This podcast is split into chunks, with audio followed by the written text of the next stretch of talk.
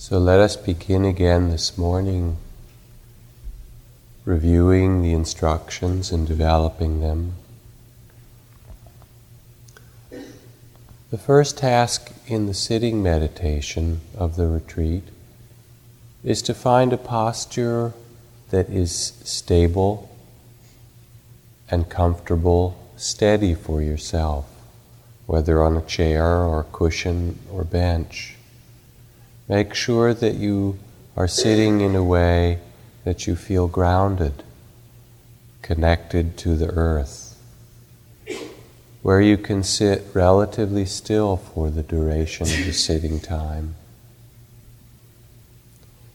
If necessary, you can experiment over the next two or three days with your posture.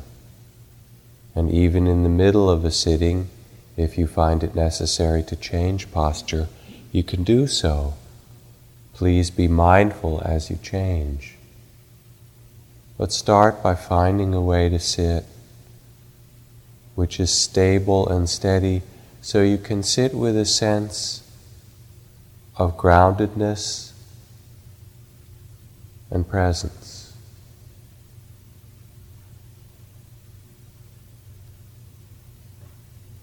Once your body is stable and steady,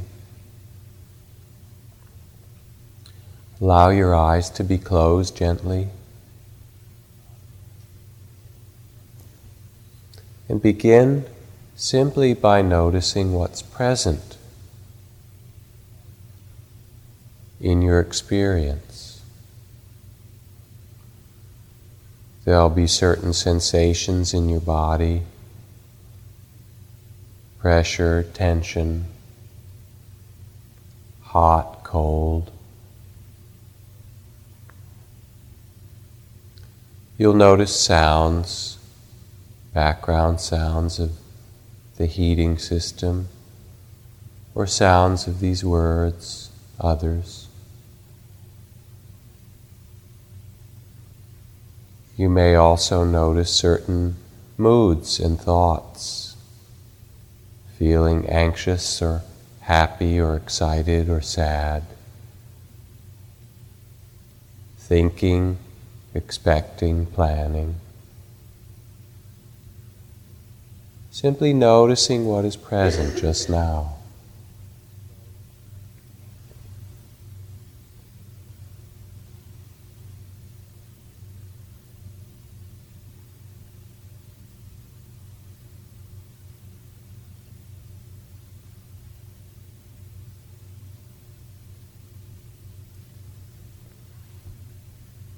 In the, in the midst of all of that experience, we will begin for the first day or two to connect the mind and body together using the breath.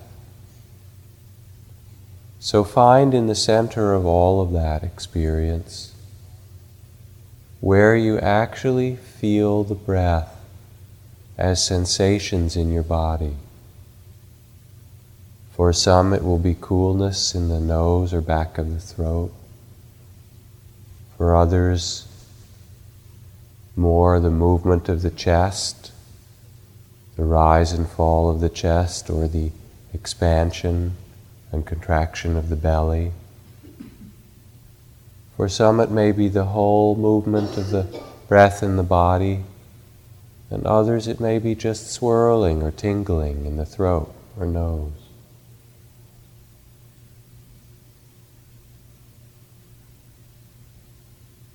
Wherever you feel the breath, let it have its natural rhythms and begin to concentrate or pay careful attention to those sensations. Notice how the breath moves at that place, how it expands or swirls or cools how you sense the breath beginning and moving and ending in that area.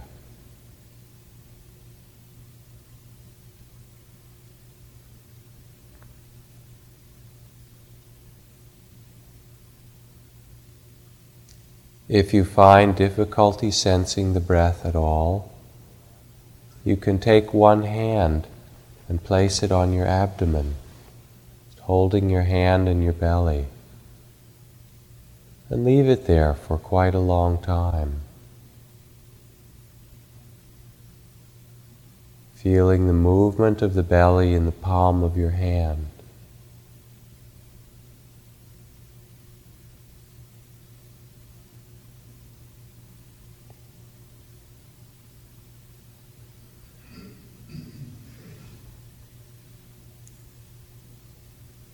This movement of breath is our life breath.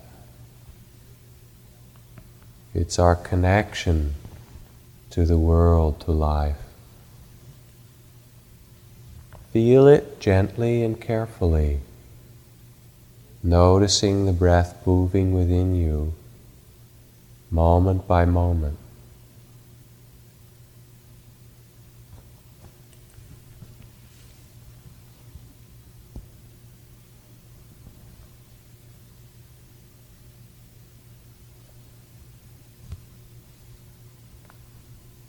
Let your attention rest in the breath. Settle into feeling the breath and body. And each time you notice you're pulled away by thoughts or sounds or feelings, as soon as you're aware of that, gently let go of the thought or sound and come directly back to feel the next breath Thoughts arise by themselves, sounds come and go. Let them come and go like the waves of the ocean. No problem, no difficulty with the waves. In the center of them, feel this ever changing movement of breath.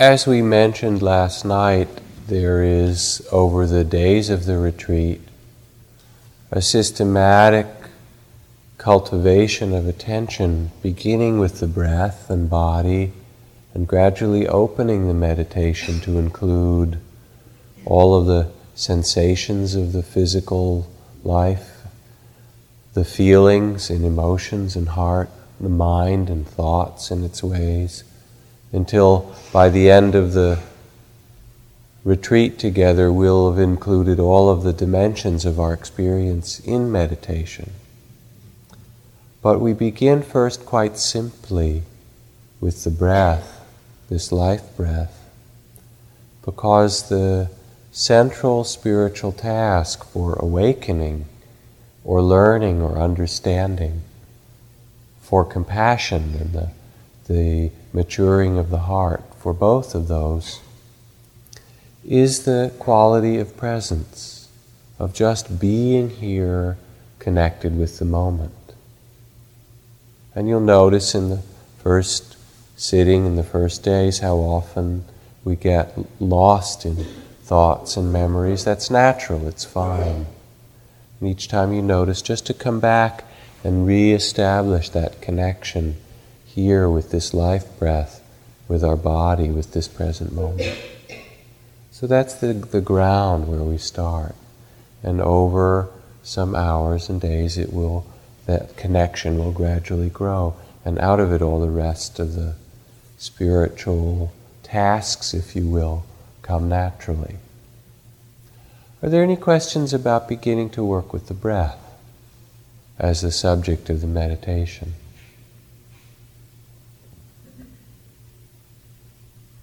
Please.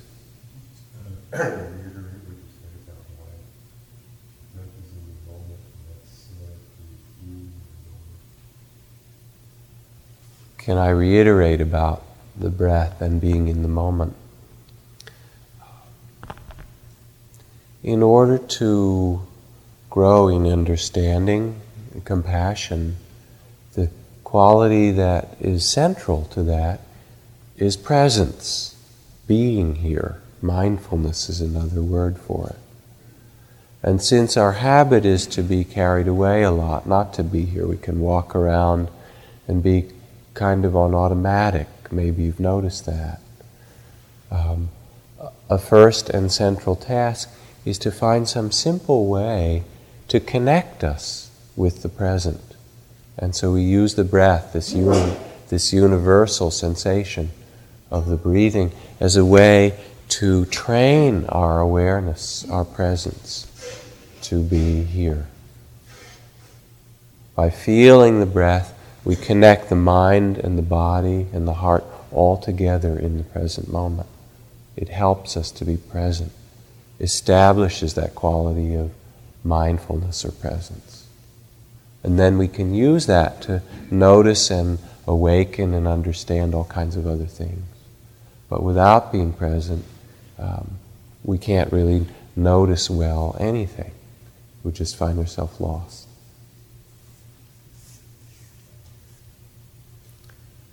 Anything else about the breath?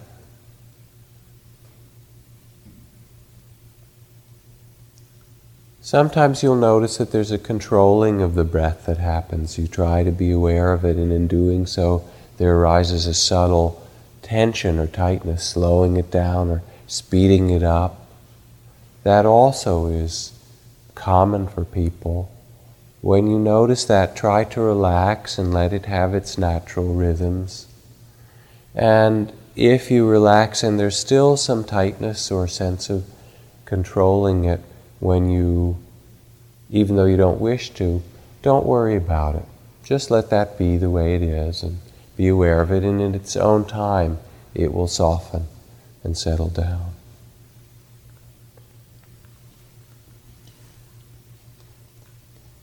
Okay. Today, the loving kindness meditation will be led at the 3:30 sitting. So we'll begin to work with that as a formal part of the practice every day. In addition to working with the breath, there are two or three other major facets to our retreat practice here. The second aspect or place of contemplation and meditation is after you finish sitting in meditation, you find yourself standing up, folding your shawl, putting on your shoes, walking out, taking tea perhaps, going outside. Some of you will have work period. Many of you already had a period of work meditation earlier this morning. The moving about, eating, dressing, opening and closing of doors, doing the work meditation, is in the same way that we sit and follow the breath, is a fundamental part of the meditation retreat here. And what you're asked to do in that time is to follow the same basic principle of presence or mindfulness. So when you stand up, beware of standing up. Or if you fold your shawl or blanket, beware as you do it, placing it down on the, on the cushion or wherever you leave it, letting that be an act of meditation. Putting on your shoes. If you go in the kitchen to chop vegetables or sweep the floor somewhere, take your time. Go to that place And try to sense that you can do that in a meditative way, which means being aware of your hands as you chop carrots, or being aware of holding the broom and the movement of sweeping. And as you do that, you'll notice your mind get carried away by all the thoughts and plans and memories and hopes and, and things that happen. When you notice that, let them go again. See how or where you've been carried away. And then come back to just learning to be there, feeling the life of sweeping, if that's what you're doing, feeling the life of chopping the carrots or uh, changing your clothes, making all the activities of the day, giving them a kind of respect and attention in the same way that you do for the breath when sitting. I think that there there's probably nothing that deepens a retreat more than that sense of respect and continuity uh, between the sitting and walkings. That that really is what makes the sense of, of presence or the sacred really grow in us. The loving kindness is a third fundamental aspect of the practice, and we'll be working with it and developing it a lot more during the retreat, starting this afternoon. And the final piece to talk about is the formal walking meditation.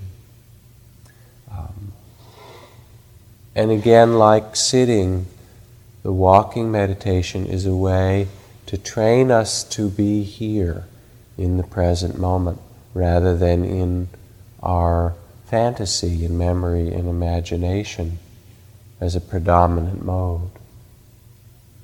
So, in a moment, we'll do instructions for walking meditation.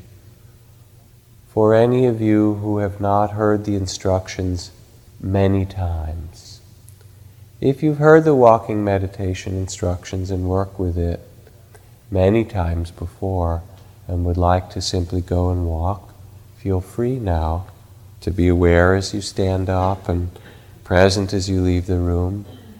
If you'd like to hear the walking meditation instructions, or you've only heard them a couple or a few or a half dozen times, please stay. Some of you have heard them a hundred times.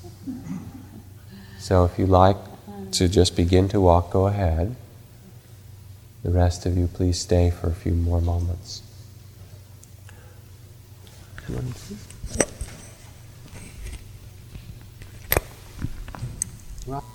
them before?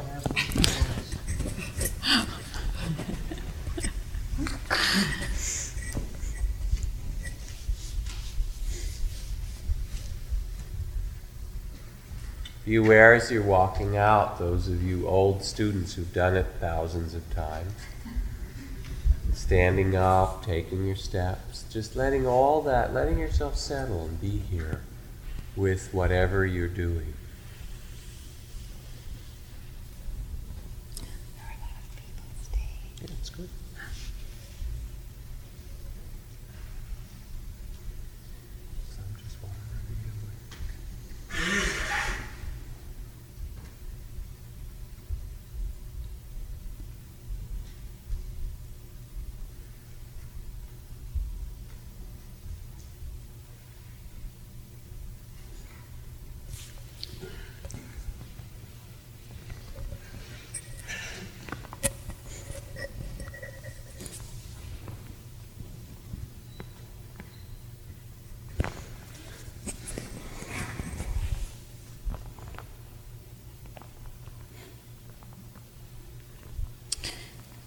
Well, let's stand up.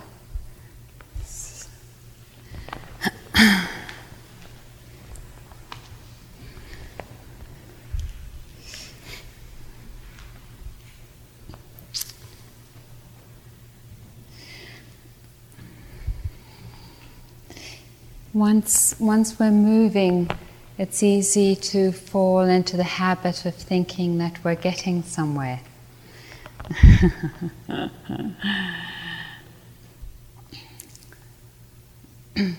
and walking like the sitting is really about not getting anywhere at all. And it's helpful, therefore, to choose two points, perhaps 20 to 30 feet apart, or in one of the walking rooms if you're not walking outside, going from one wall to the other, and then to stay um, for the walking period, moving back and forth from one point to the other. I find it useful to start walking um, at a relatively ordinary pace, just feeling the general comprehension to the whole body, feeling the whole body. So let's do that right now for a moment, allowing the eyes to close and feeling the whole body standing. Allow the weight to shift into the left leg. and notice the physical sensations that come from that shifting. And then allow the weight to shift into the right leg. Open to the enormous changes that happen in the feet and in the legs, in the hip. Notice how the shoulders are hanging and the head. Allow the weight to shift again. Let it happen. See if you can let the shifting feel itself, and again shifting.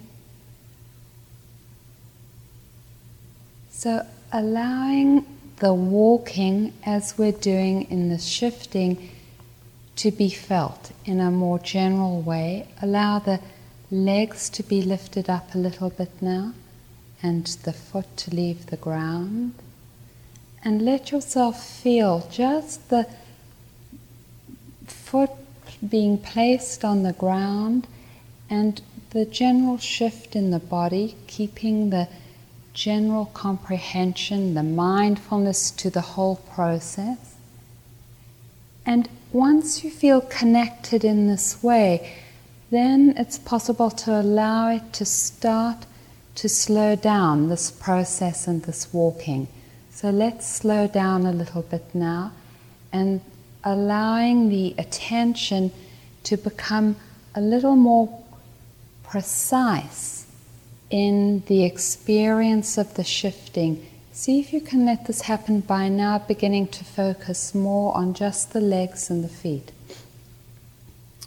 Slowing down and feeling that change that happens in the knees and the feet. Can you feel the increase of pressure? as the weight is shifted and how are you're experiencing that. And now let's slow down even more.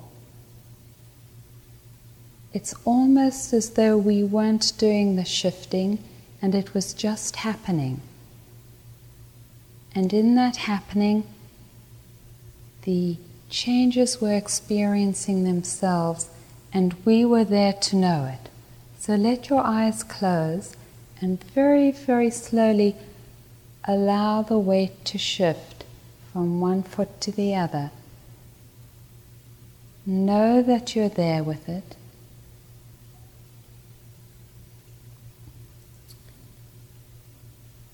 And feel those different changes that happen. Let the weight totally shift so that there's no weight on one of the feet. Can you see yourself being there for the process of it? For that experience of the hardness? Are you still there for it? And then allowing yourself to come back so that the weight is equidistant, I mean, rather equal in both feet.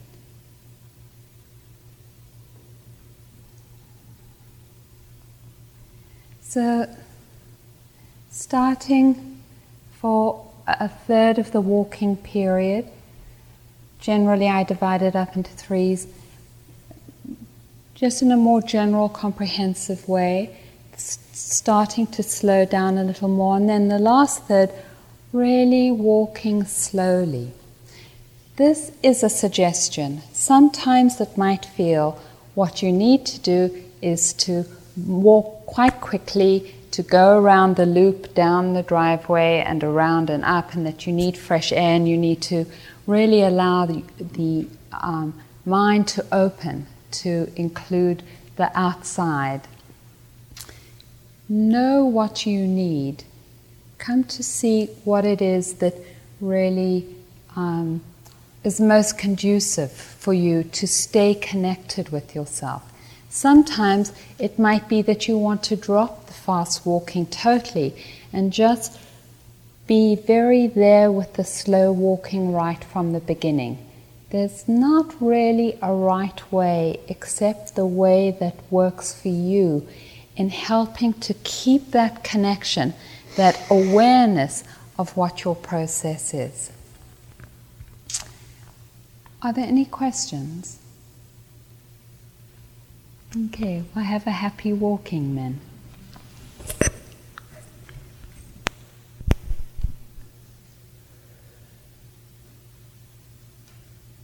So, to review and expand the meditation instructions,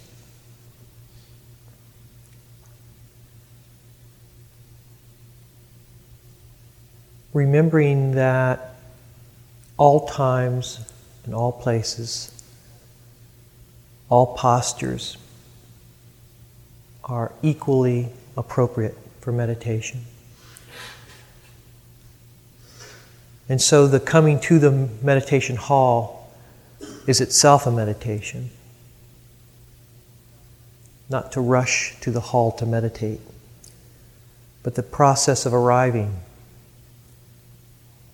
is itself a chance to learn.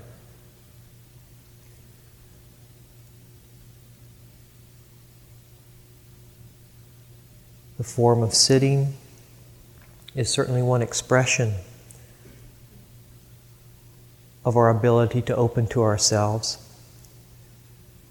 And so, sitting down, allowing the day's activities to recede in memory, bringing ourselves fully present right here scanning our body for any areas of tension, places that we may be holding. Some of the more common areas are the neck and shoulders, just allowing our shoulders to drop.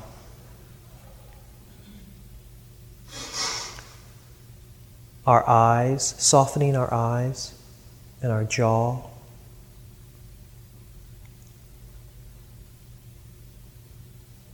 Our abdomen.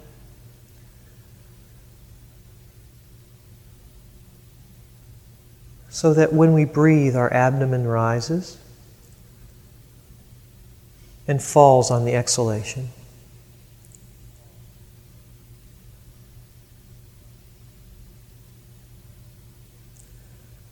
Once the body is relaxed, the mind is soft, present. Then establishing contact with our breathing.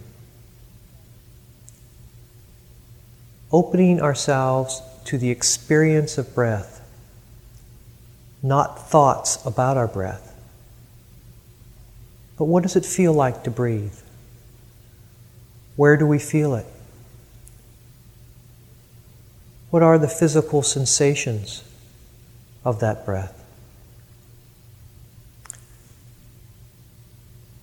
If it's useful to place a light mental note, such as rising and falling, if our attention is on our stomach, or if our attention seems to locate on our nostrils, labeling it in, out, as the air passes over the nostrils. Again, just as a way to point the mind towards the experience. Keeping the body relaxed, staying very receptive and open to whatever experiences are discovered.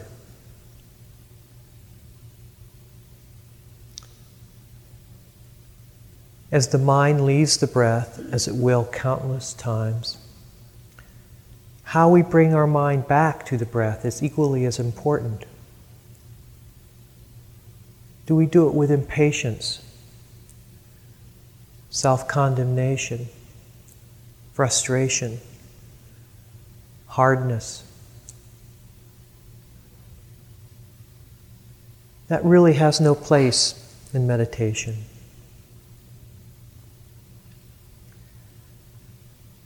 Rather, to bring our mind back with endless patience, with a soft, gentle, yet persevering attitude that accommodates the struggle but doesn't create additional hardship.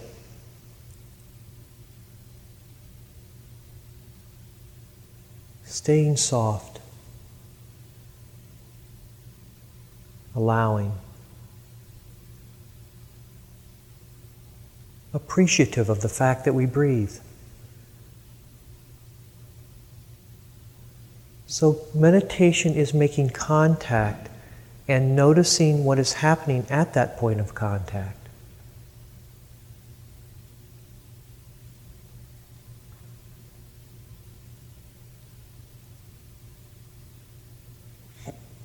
Today, we're going to open up the field of our attention to include physical sensations beyond the breath.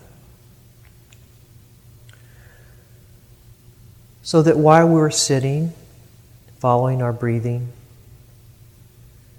if a physical sensation such as pain, tingling, itching, perhaps the touch of a breeze, if that draws our attention away from the breath, predominates over the breath, then take our attention from the breathing and place it on that physical sensation with the same degree of care and attention that we are giving our breath. It's an equal opportunity to study and to learn about the nature of phenomena. Let me just mention about a ways to work with pain.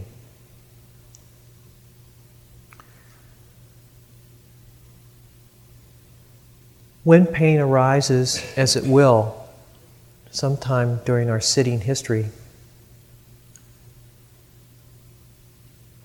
to notice it, to go into it, to move into it softly, to, with an attitude of discovery.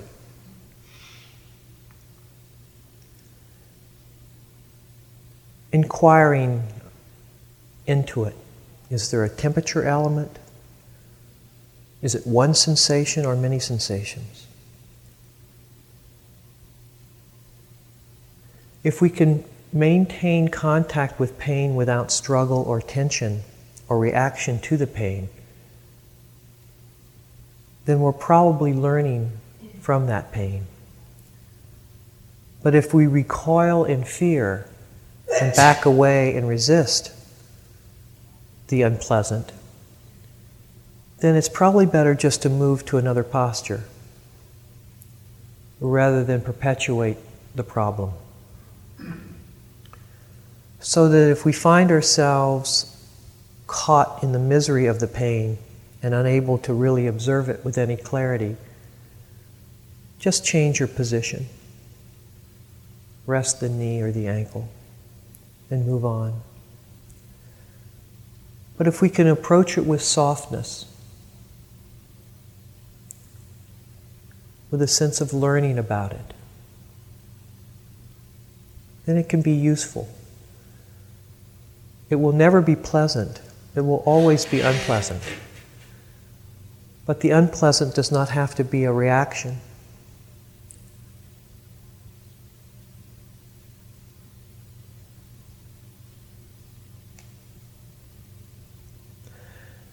when the physical sensation subsides, we can return to our breathing, staying with the breath until another physical s- sensation arises which calls our mind away.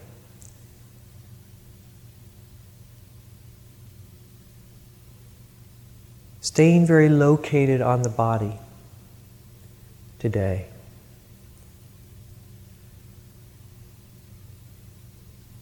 It's very concrete. And thus, it's a f- nice object to continue the cultivation of our attention and concentration. Remembering again to keep our mind soft, allowing, with a kindness and a generosity of spirit that, that allows whatever to come to come. And yet seeing it with clarity and attention, with an attitude of learning.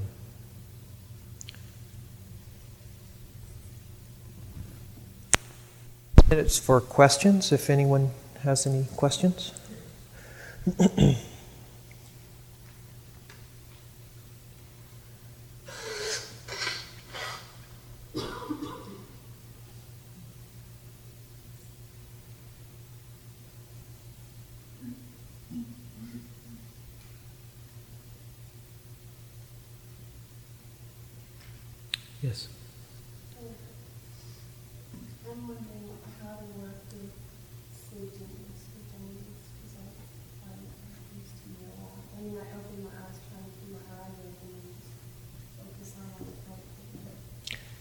tonight's talk.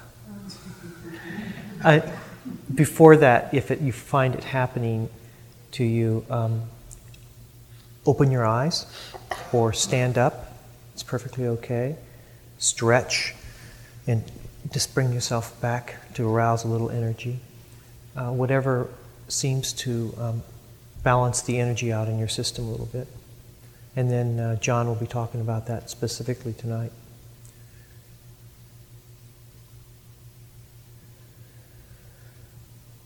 Yes. When there's more than one physical sensation that draws me, um, is it a good idea to pick one and stay with that, or stay with that and shift to the other one, shift around? No, actually, I think it's probably better to stay with the most predominant sensation uh, that's happening. Just choose one if they're equally uh, as obvious and stay with it.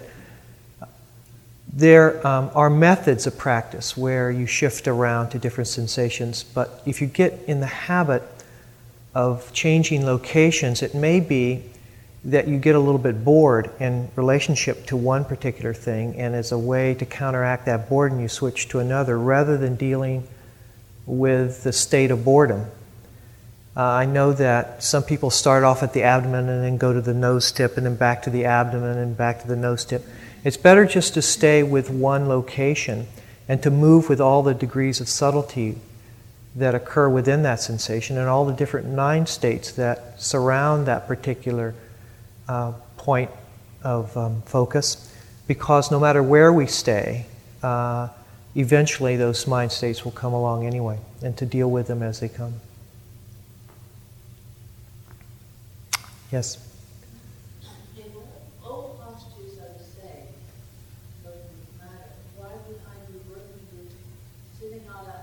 pillow? You can sit on a chair. Is that your question? No. When I sit on a pillow, I deal with my pain. Mm-hmm. But I've heard Drax say that it's old postures really are the same, it doesn't matter. Posture. I'm I'm a little confused why I should be working a pillow with my pain then. All, all postures have the uh, equal potential of we being able to make contact and being aware of ourselves. Some postures offer us the potential of developing certain qualities of mind which um, allow us to become uh, quieter, more concentrated, more focused. Uh, some access understanding and inquiry. You'll find that the potential to be mindful is equal in all postures, though the mind states that are generated are different and depending upon what postures and the degree of stillness you bring to those particular forms. You see what I mean? Like usually in sitting, uh, the mind becomes very focused and concentrated because the body is very still. And the, the point of sitting is not so much to practice mindfulness when you're cross-legged, but it's to bring the mind, the body to stillness so that the mind can develop some degree of focus and attention within that posture. Uh, that's a little harder to do when you're walking down the streets of New York City, although you can still bring awareness to the practice of walking and being present within the city, your mind just won't have the same degree of focus.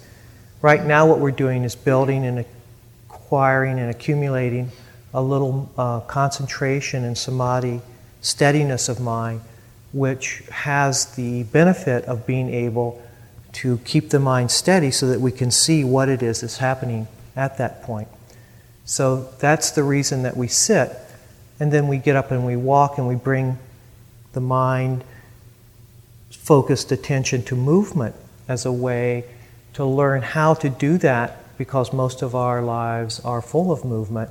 And also to learn how to learn about ourselves in movement. And that's important as well.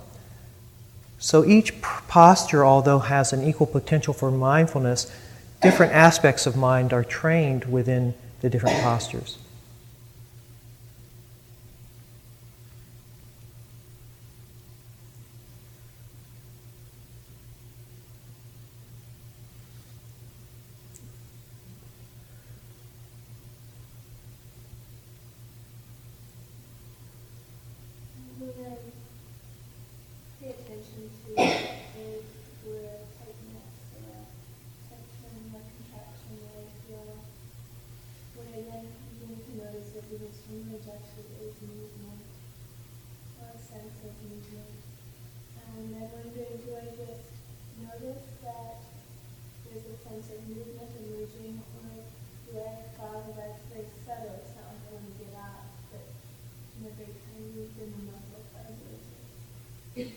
Is that sen- is it a physical sense of movement, or is, a, is the mind moving in relationship to that physical sensation?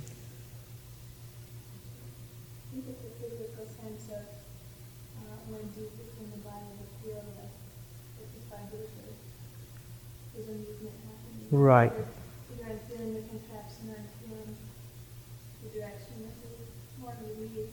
As long as you can stay very soft with that sense, then it's fine just to notice that sense of movement.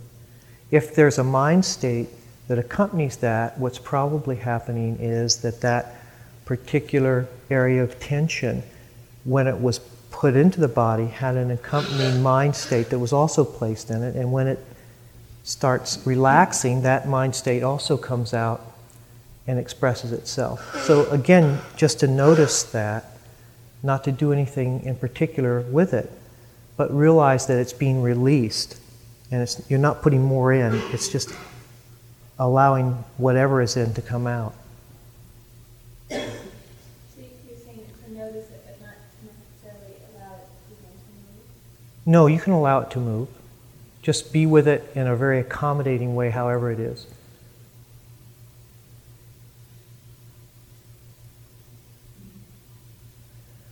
So uh, there's groups set up for um, some of you.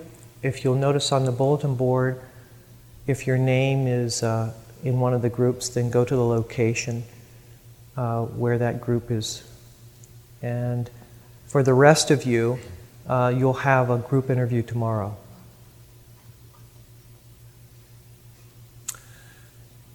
There was uh, one complaint about uh, perfumes in the hall. And if you're wearing perfume, it's probably better uh, not to bring it into the meditation hall. It's, sometimes it's distracting for people who sit close to you. The metta meditation will be at the 445 um, sitting. Also, in the yoga room, um, there are no pillows in there, so the people in my group going to bring their own pillows. So everybody, anyone in my group, I'm going to be in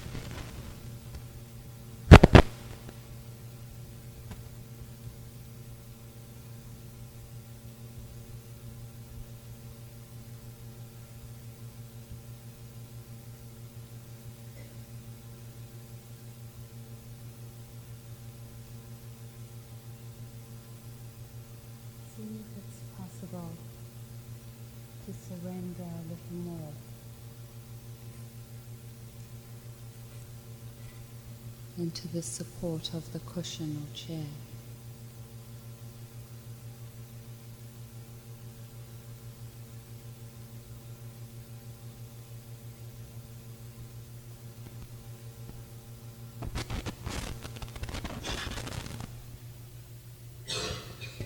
allowing the whole weight of the body to be given over,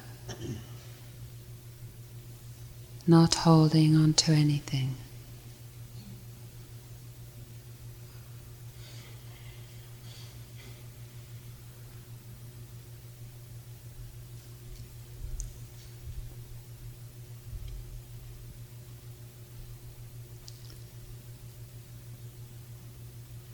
giving space for the sitting to sit.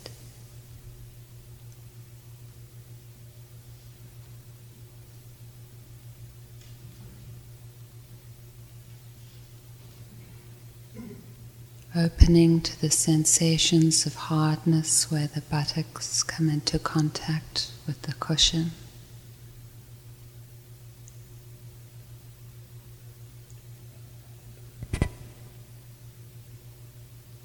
the place where the legs and feet touch the ground.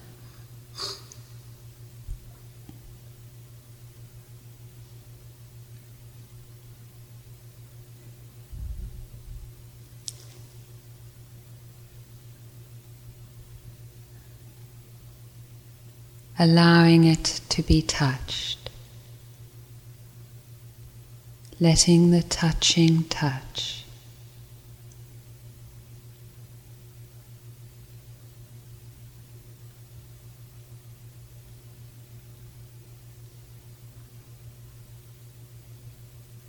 And allowing the mind to come and meet the sensations there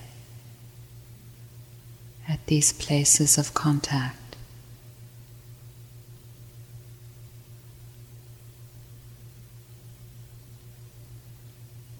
See yourself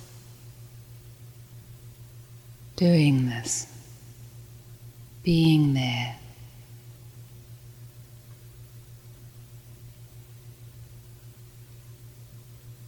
For the experience of hardness or tingling.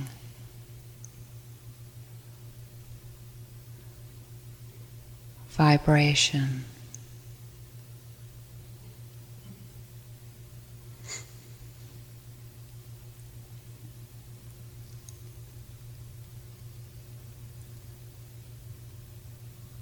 Open to the whole body sitting.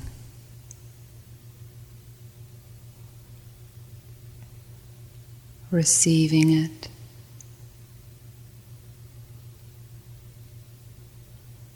In the experience of sensations.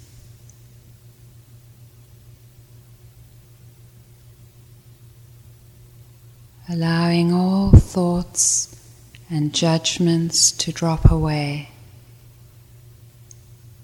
and becoming very close to what it is that is happening.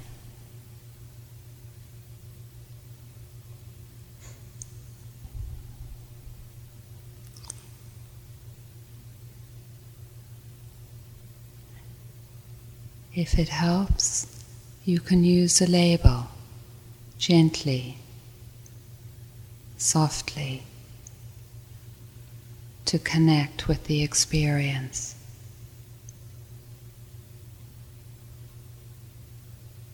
Hardness or softness, tingling or heat.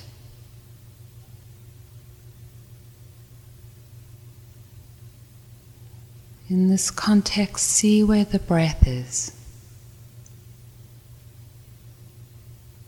and how it is for you.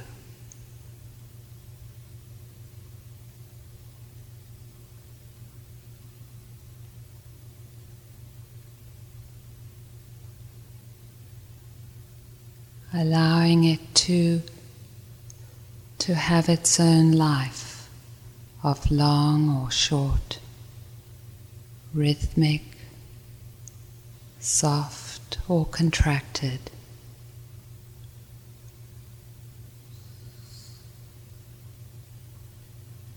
Giving it space to breathe itself.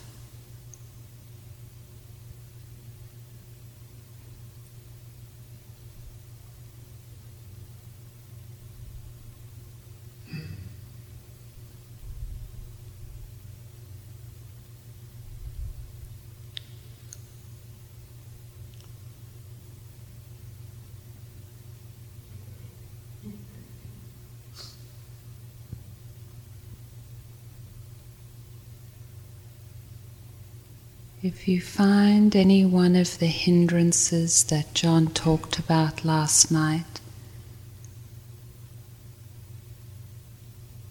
arising in the mind or body, tiredness, anxiety, tension, desire or aversion doubt. Allow these two to become part of the field of your awareness. Let yourself examine and come close to these feelings.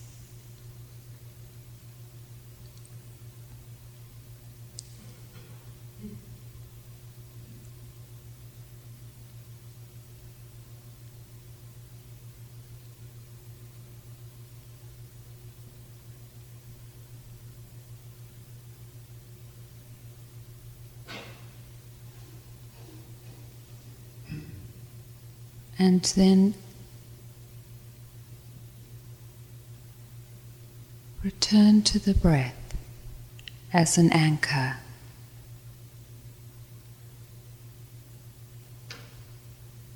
A place to rest.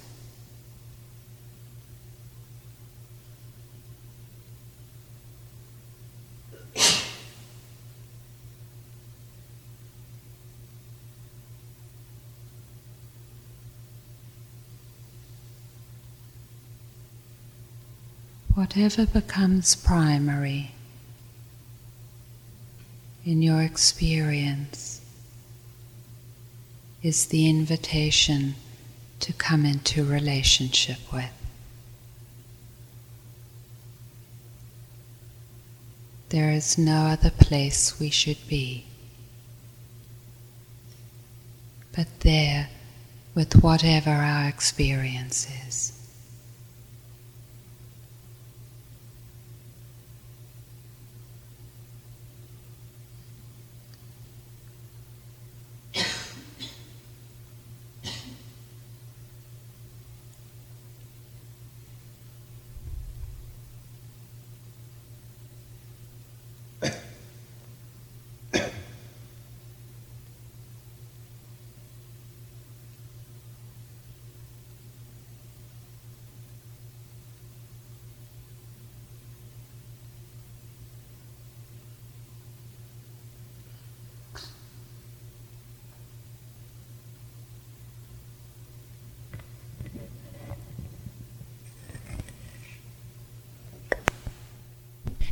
So uh, today we've expanded our instructions to include feelings, all feelings that arise within us. And I just wanted to add a note about coming into relationship with our feelings. Sometimes holding the experience takes enormous amount of energy and a lot of mindfulness. Become sensitive to when the mindfulness weakens and aversion or desire come in. Desire to increase joy or aversion to feelings of anger or sadness. At that point, back off and come back to the breath or the body as a way to strengthen again the mindfulness. Use the body and the breath as a refuge, as a way to come back to some kind of balance, or the walking if you're really working with strong feelings. Are there any questions about either the talk last night or the meditation practice or instructions this morning? That's not a hand right there.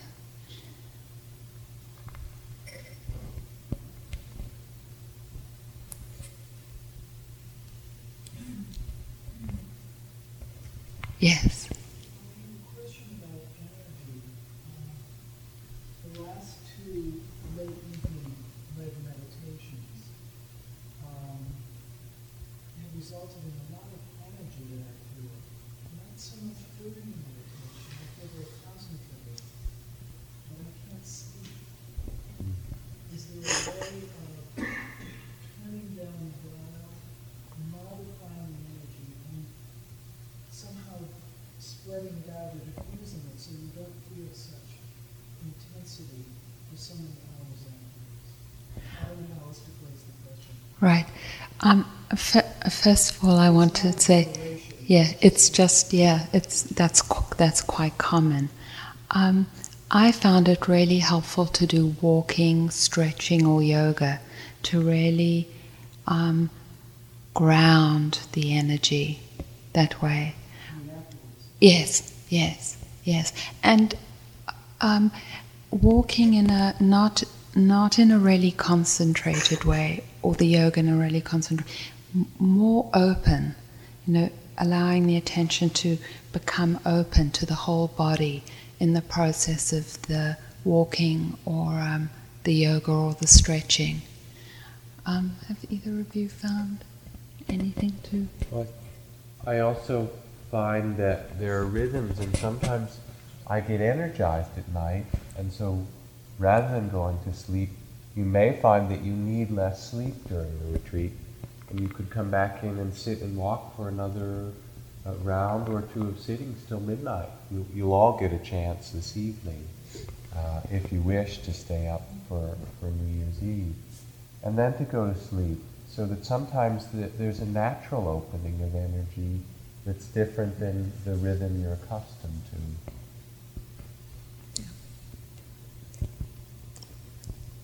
And if you're really scared about not getting sleep, you can say to yourself that you can sleep later.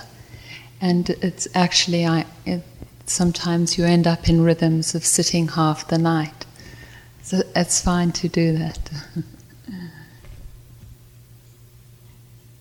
yes. My question is about how you mentioned relationship with feelings that you just mentioned. And it's, it feels like, um, as soon as I get one feeling, I'm supposed to let it take refuge immediately. And my, my. Take. Did you say take refuge? Yeah, in my body or in my breath. You think you should take refuge? That's what I think, that I hear the instructions.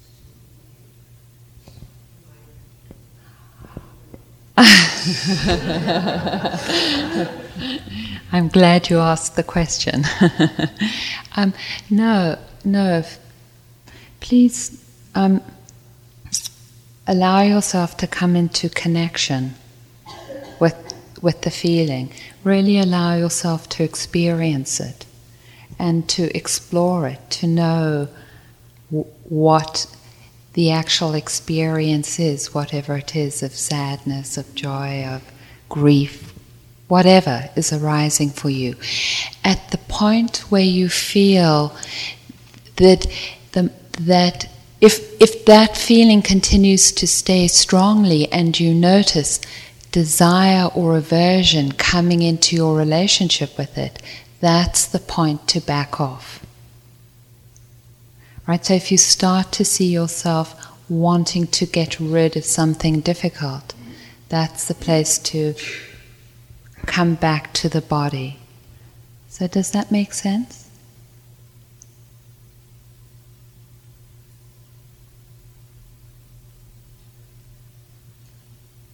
in my head it does.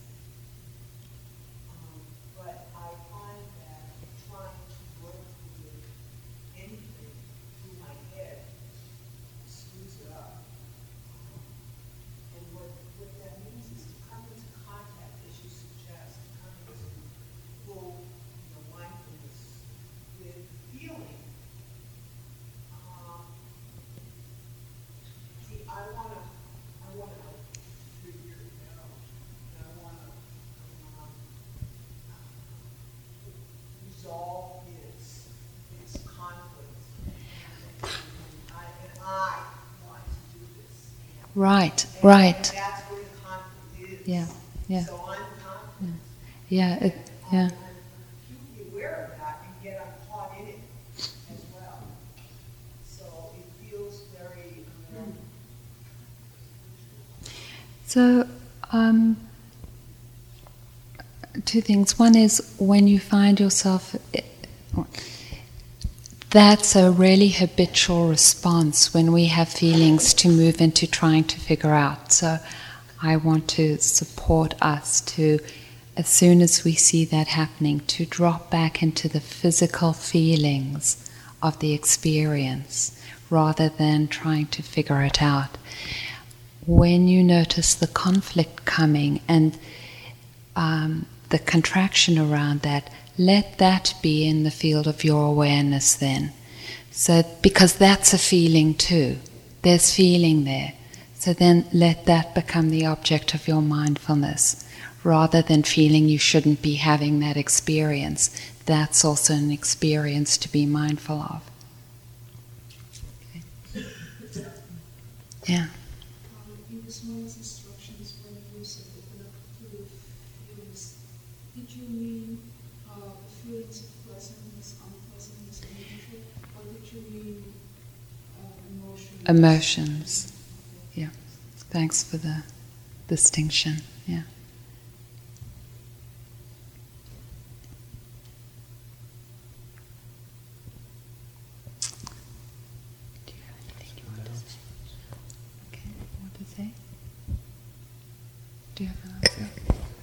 Um, a, f- a few announcements also to make. Uh, John will lead the loving kindness meditation, the metta, right before lunch today. Uh, also, I've been asked to announce that the library and yoga room are not um, places that it's very good to sleep in. It's fine to meditate or do yoga there, but if you find yourself really sleepy, better to go sleep in your bed than in those rooms. Um, and then there was a question about coming in and out of the hall. Uh, today, uh, again, we will have uh, group interviews. Um, is there anyone who was not on the interview list either yesterday or today? Please raise your hand. Okay, fine. So everyone's been covered. Starting tomorrow, when we do the individual interviews, um, some people may finish an interview and wish to come into a sitting late. In general, the request is that you be on time for the sittings and, for the most part, stay to the end so there isn't a lot of coming and going. But if you have an interview or something else that's happened where you might need to come in late, that's fine, just do it quietly. Um, today is the last day of 1992. Um, some of you might cheer for that, and some of you might weep for that, whatever. This is your last chance to be enlightened in 1992. you never know. Um, so, in some way, there's something kind of symbolic about New Year's coming and using this time. So, uh, given that, in whatever way feels right for you, really take the practice to heart today. The schedule will be a bit different in the evening, and we'll tell you about it after the talk. Um, after the evening talk and the sitting and walking that we usually do in late tea, for those who wish, there will be optionally an additional late sitting, walking, sitting until midnight, and then uh, a slideshow and some metta and chanting and refuges and things like that as a way to um, begin 1993. We hope in a in a conscious way, maybe even more conscious than 1992. Who, who knows? I think the last thing to say is that the instructions this morning for feelings you can also take into your walking. So that as you get up to begin to walk, as you walk along and find yourself being aware of your steps and your body, which is the primary focus in the walking, if there should arise any strong feeling, grief or sadness or anger or desire or fear, um, and it come, becomes quite strong. If it's not so strong, you can kind of notice it in the background, but if it's strong, stand still and just include that as you would in the sitting. Being aware of that feeling, you can name it softly fear, fear, fear, or sad, sad. Noting it, acknowledging it in your body. And when it's passed away, it will last for a certain period of time. When you've been aware of it and it's changed or passed away, then you can again begin to walk. So that the walking, like the sitting, becomes a place to ground yourself in your body experience and also to be aware of what else arises for you. Thank you.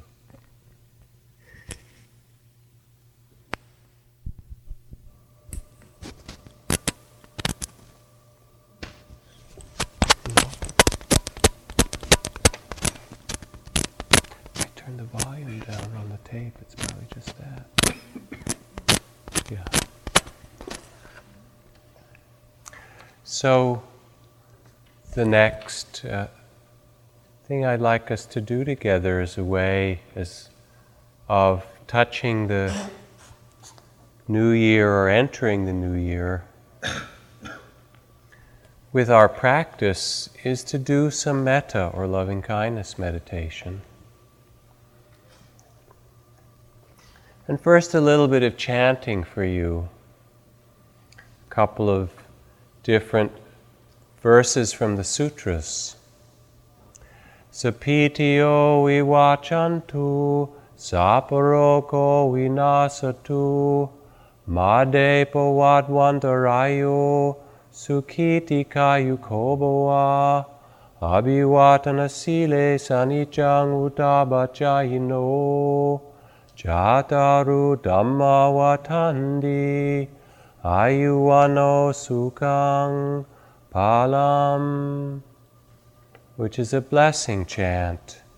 And the meaning is just as the water that rains down on the hills and flows into the streams eventually fills the ocean, so may all the good deeds of this past year and of your life, of your existence, every moment of goodness, carry from you and touch and benefit and bless all other beings, alive or changing form in other realms. May all your wishes be fulfilled as completely as the moon on full moon day, and as successfully as if conferred magically by the wish fulfilling diamond.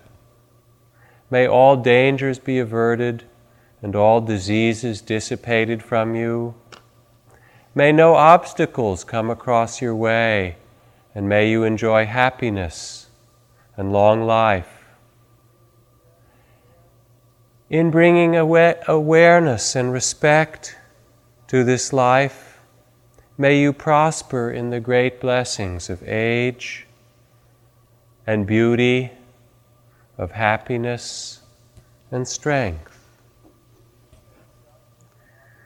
The Buddha says just as a mother, at the risk of her own life, loves and protects her child, her only child, so let each of us cultivate this boundless kindness to all that lives and breathes in the whole universe, extending a continuous and sublime loving kindness upward and downward throughout the world, untroubled free from fear and hatred, to every being that breathes.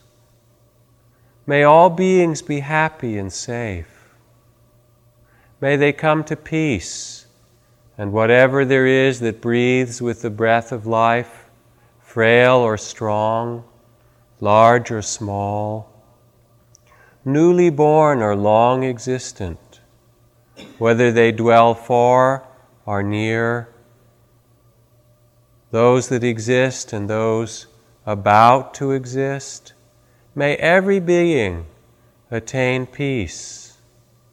Let no one harm one another, but may the hearts of all beings come to kindness and peace. So sit quietly with your eyes open or closed as you wish. Let us go through the traditional practice of loving kindness. Beginning first with the practice of forgiveness as a ground for letting go of the last year and beginning afresh. Understand that the practice of forgiveness can be a long process and that it cannot be done in an artificial way. But the meditation of forgiveness is simply a way to feel in our hearts what we carry and what it's time to let go of.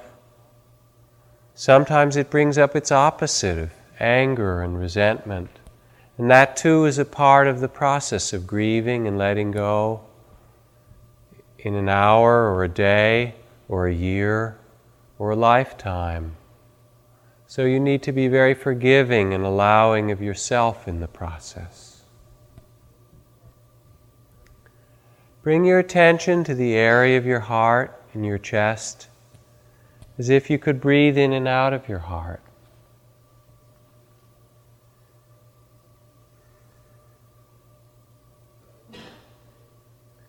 And the traditional phrases then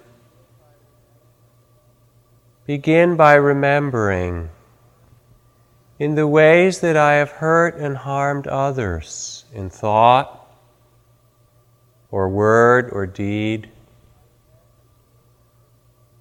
I remember these, I picture these now. In the many ways, knowingly and unknowingly, I've caused harm to others. Out of my fear or pain or confusion. I remember these now, and I ask their forgiveness. May I be forgiven.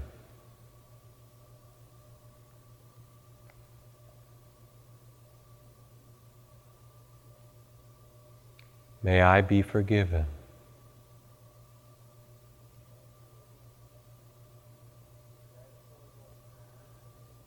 And then toward oneself, there are many ways which we have hurt or harmed ourselves in thought or word or deed. We've betrayed ourselves, abandoned ourselves, harmed ourselves so many times. I remember and feel and see these now.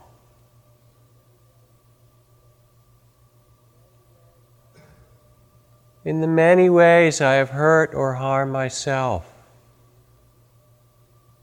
Out of fear, out of pain, confusion.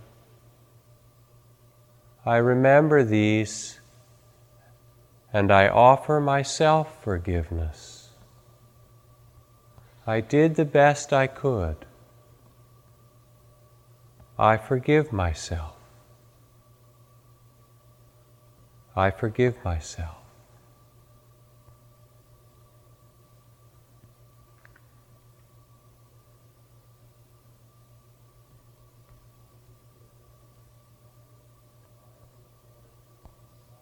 And finally, toward others who have hurt or harmed us. So many ways we have been abandoned, betrayed, or hurt. In the many ways others have harmed us, knowingly and unknowingly. I picture these, I feel them.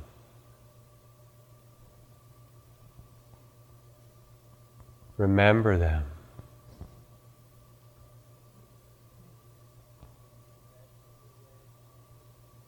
Sensing the ways others have hurt or harmed us, abandoned us, betrayed us out of their anger and pain, hurt us out of their confusion and fear. I see these now, and to the extent that I am ready, I offer forgiveness. To the extent that I'm ready, I let go and offer forgiveness.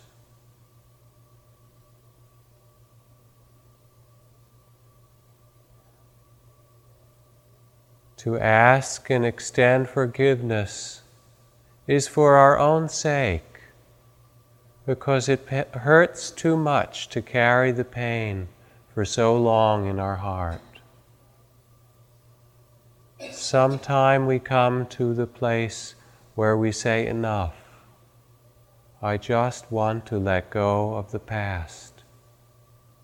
We may say never again, never again to let that happen, but within ourselves to release the pain that we've carried of our own past.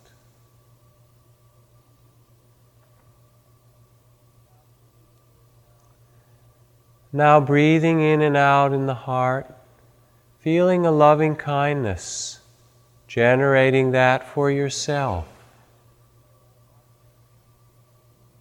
May my heart be filled with loving kindness.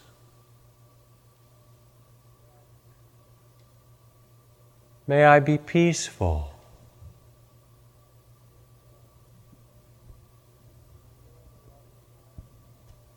And feeling a loving kindness that extends to every cell of your body. As if you could hold yourself and touch every part of your life with loving kindness.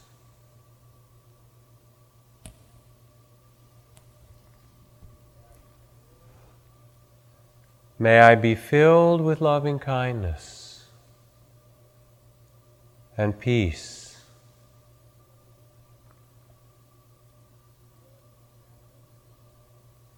Feel a compassion for yourself be aware of the sorrows you carry, the pain that is a part of your life.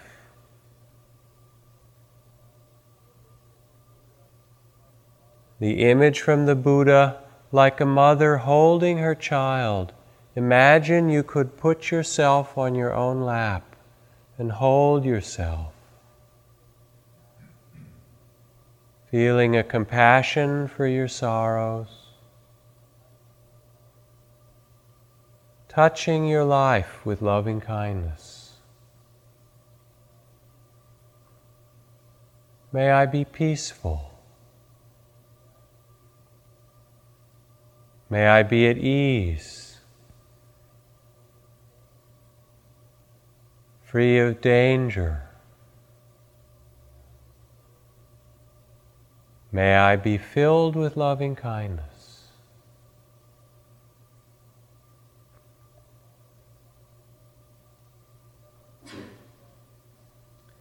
Let the light of loving kindness shine from your heart and touch your body and breath, your thoughts, your fears, your love, all of it included, your feelings, imaginings, held in loving kindness.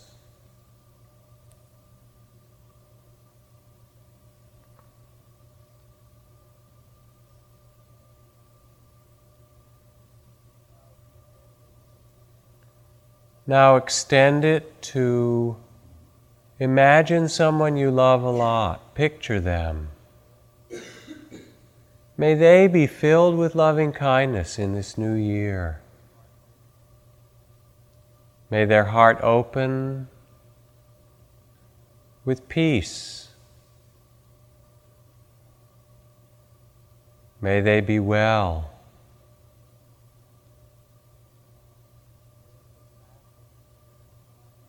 Feel a compassion for their sorrows, their pain. Let them touch your heart.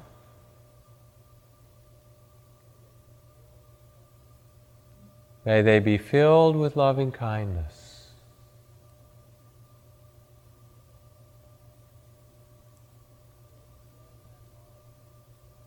And then extend that love for yourself and this being, this person that you love, to all of us in this room. May we practice together, sit and walk, and be held in the great heart of loving kindness. Our fear and beauty.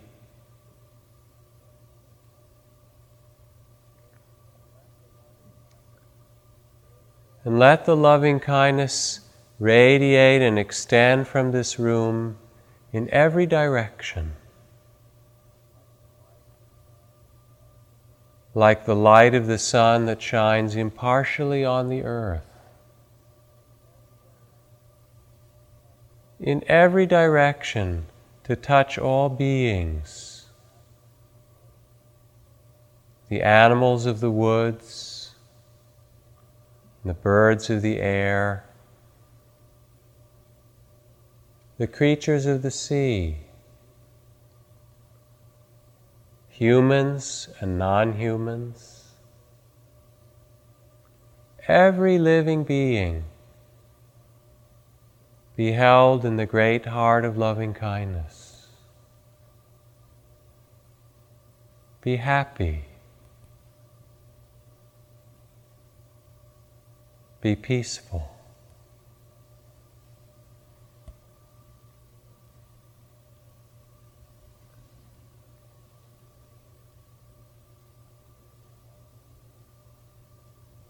May all beings be touched by the power of loving kindness, and may beings everywhere be free, be awakened and liberated.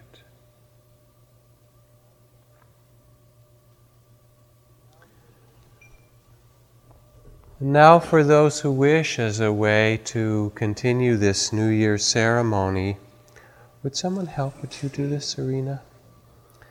There are red cords that we're going to pass around.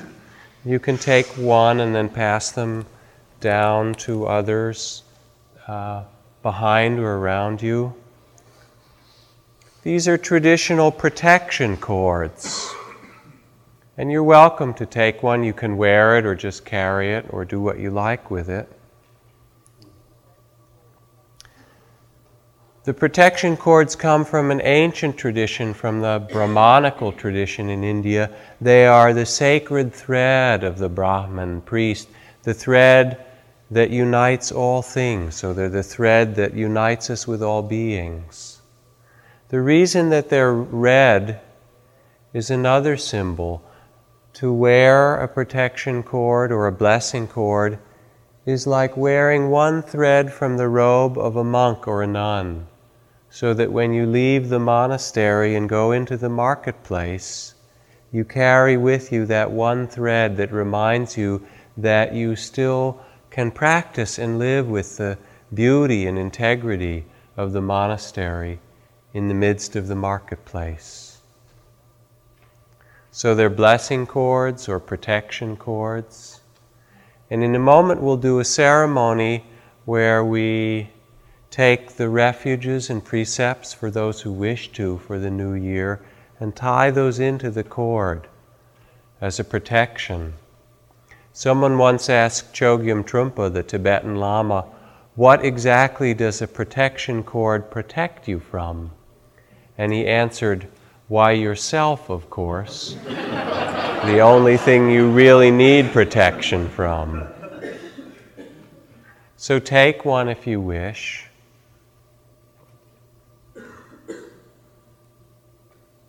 Pass them along back to others.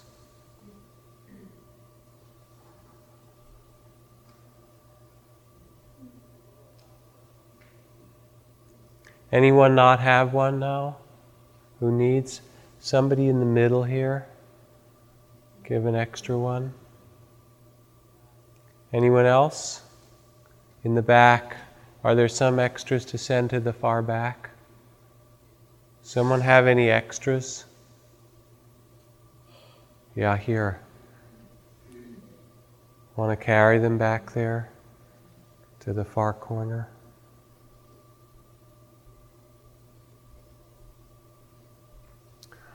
Okay.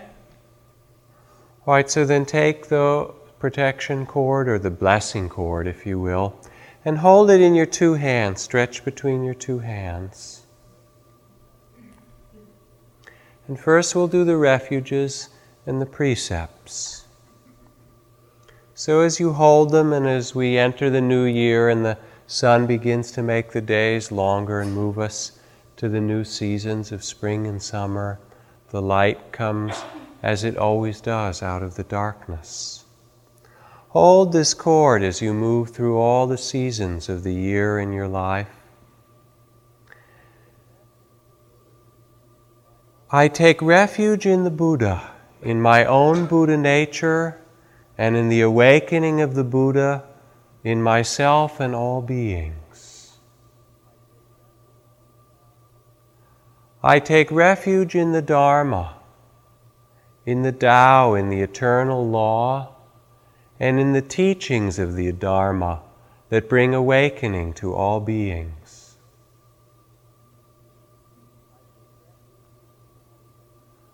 I take refuge in the Sangha, in the community of all those who awaken together, and in our interconnectedness, we cannot practice alone. Every moment of awakening, compassion, and wisdom becomes shared with and touches all other beings on this earth. I take refuge in the Buddha and Buddha nature. I take refuge in the Dharma, the eternal law, the truth. I take refuge in the Sangha and our connection with one another. And now tie into the cord a knot that symbolizes the refuge you take.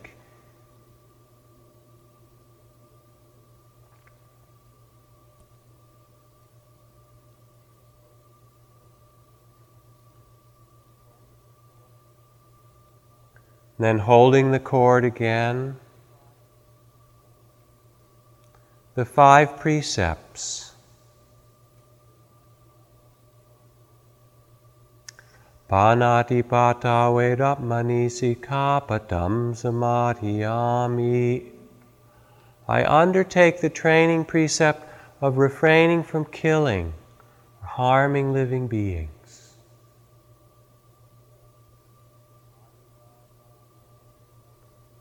Adinatana Vedapmani Sikapatam Samadhiyami. I undertake the training precept of refraining from stealing or taking that which does not belong, caring for things.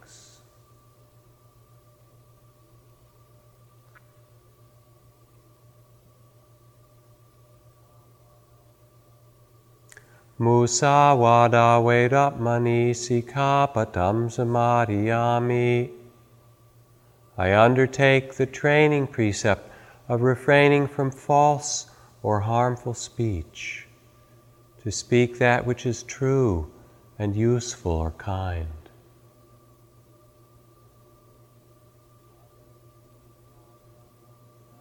Kame sumicha jara vedapmani sikapatam samadhiyami. I undertake the training precept of refraining from causing harm through sexual misconduct, bringing a reverence and a wakefulness to sexuality.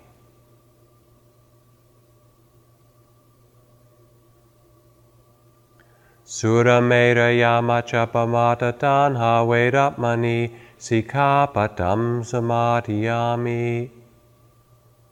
I undertake the training precept of refraining from the misuse or abuse in any way of intoxicants that lead to heedlessness or the lack of awareness.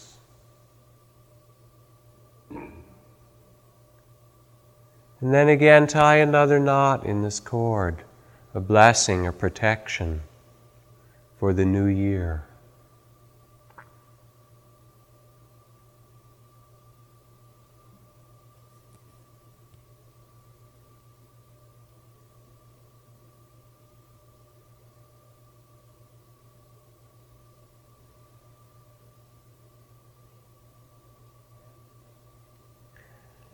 And then we'll chant the refuges together that we took in English in Pali.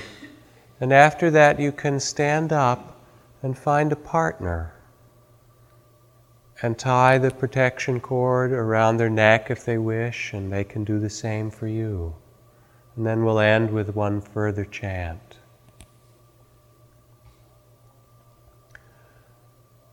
Namo Tassa Bhagavato Arahato Samma Sambuddhassa Namo Tassa Bhagavato Arahato Samma Sambuddhassa Namo Tassa Bhagavato Arahato Samma Sambuddhassa Buddhang saranang gacchami. Dhammang saranang gacchami. Sanghang saranang gacchami. Dutiyampi Buddhang saranang gacchami. Dutiyampi Dhammang saranang gacchami. Dutiyampi Sanghang saranang gacchami. Tatiyampi Buddhang saranang gacchami. Tatiyampi Dhammang saranang gacchami. Tatiyampi Sanghang saranang gacchami. Ti saranakamanang nitidang. May the refuge in your Buddha nature and the Buddha, in the Dharma, the eternal law, in the Sangha, and our support for one another bring you blessings and happiness, bring you peace and awakening in the year ahead. So then, if you wish, you can keep the protection cord, but if you would like to wear it, to have it around your neck for some time, then stand up now and look for a partner, a friend. And in a respectful way, you can bow to that person.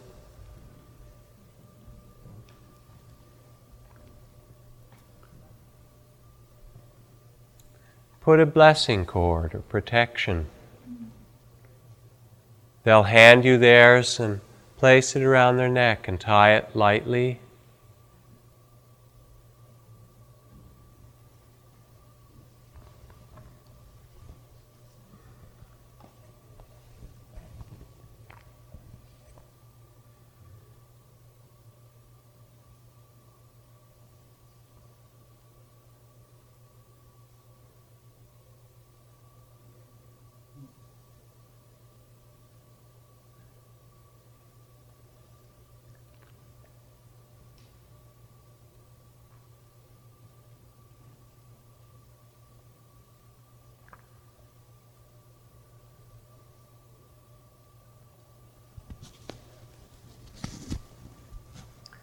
Whenever you're finished, you can bow to one another and sit back down for a moment.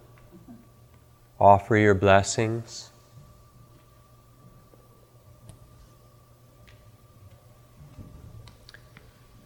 Sita, are you here? Would you come up front?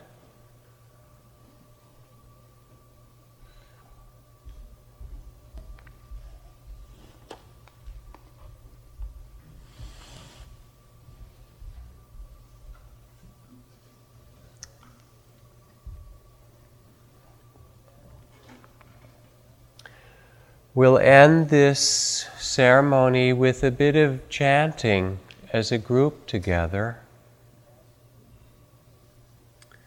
And the chant that we'll do is the Sanskrit and Tibetan mantra Om Mani Padme Hum, which is carved on the rocks throughout the Himalayas. There are whole long paths made of stones that have Om Mani Padme Hum carved into them. And walls of the Himalayas where it's carved in and painted. And huge prayer wheels where it's written inside a million times on tiny pieces of paper, turned around a million times each year by pilgrims. And it's been recited a hundred thousand million times. Om Mani Padme Hum. There's probably not been a moment since this mantra was first uttered that there hasn't been people in the mountains of the Himalayas and elsewhere on the earth saying this. The meaning of it, it is the great mantra of compassion. It's the expression of compassion for all beings. And the literal meaning is Om, the great universal sound. The jewel is in the lotus. The jewel is the, is the mind, and the lotus is the heart. The jewel of the mind rests in the lotus of the heart. So when one chants Om Mani Padme Hum, it's offering blessings of compassion that all beings may rest in the lotus of the heart, may awaken the jewel of the mind, and rest in the compassion of the great heart of the Buddha. And so you join in all these others who are no doubt chanting at this moment, and we chant together with them to begin the new year. Thank you, Sita. So I'm going to start singing it and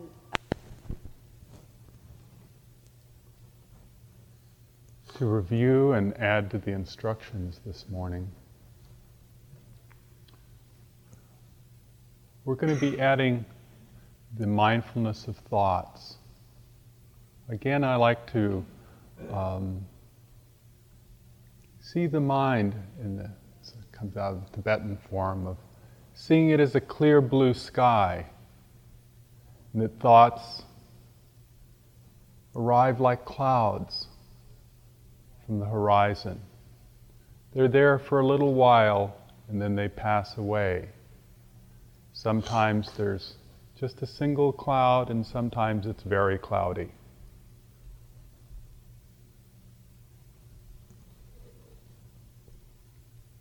What's very helpful is to use the labeling in the observation of these thoughts as they arise and pass away. You can use simple noting of thinking or past or future, or one of my favorite these days is nonsense.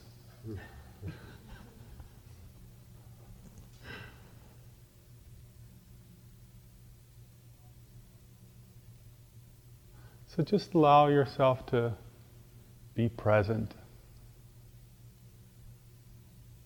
Bring your attention into this morning of 1993.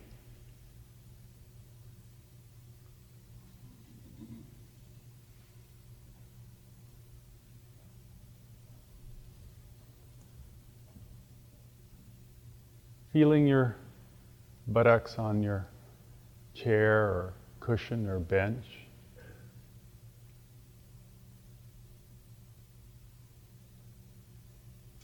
Feeling the earth. Thank you for listening. To learn how you can support the teachers and Dharma Seed, please visit dharmaseed.org slash donate.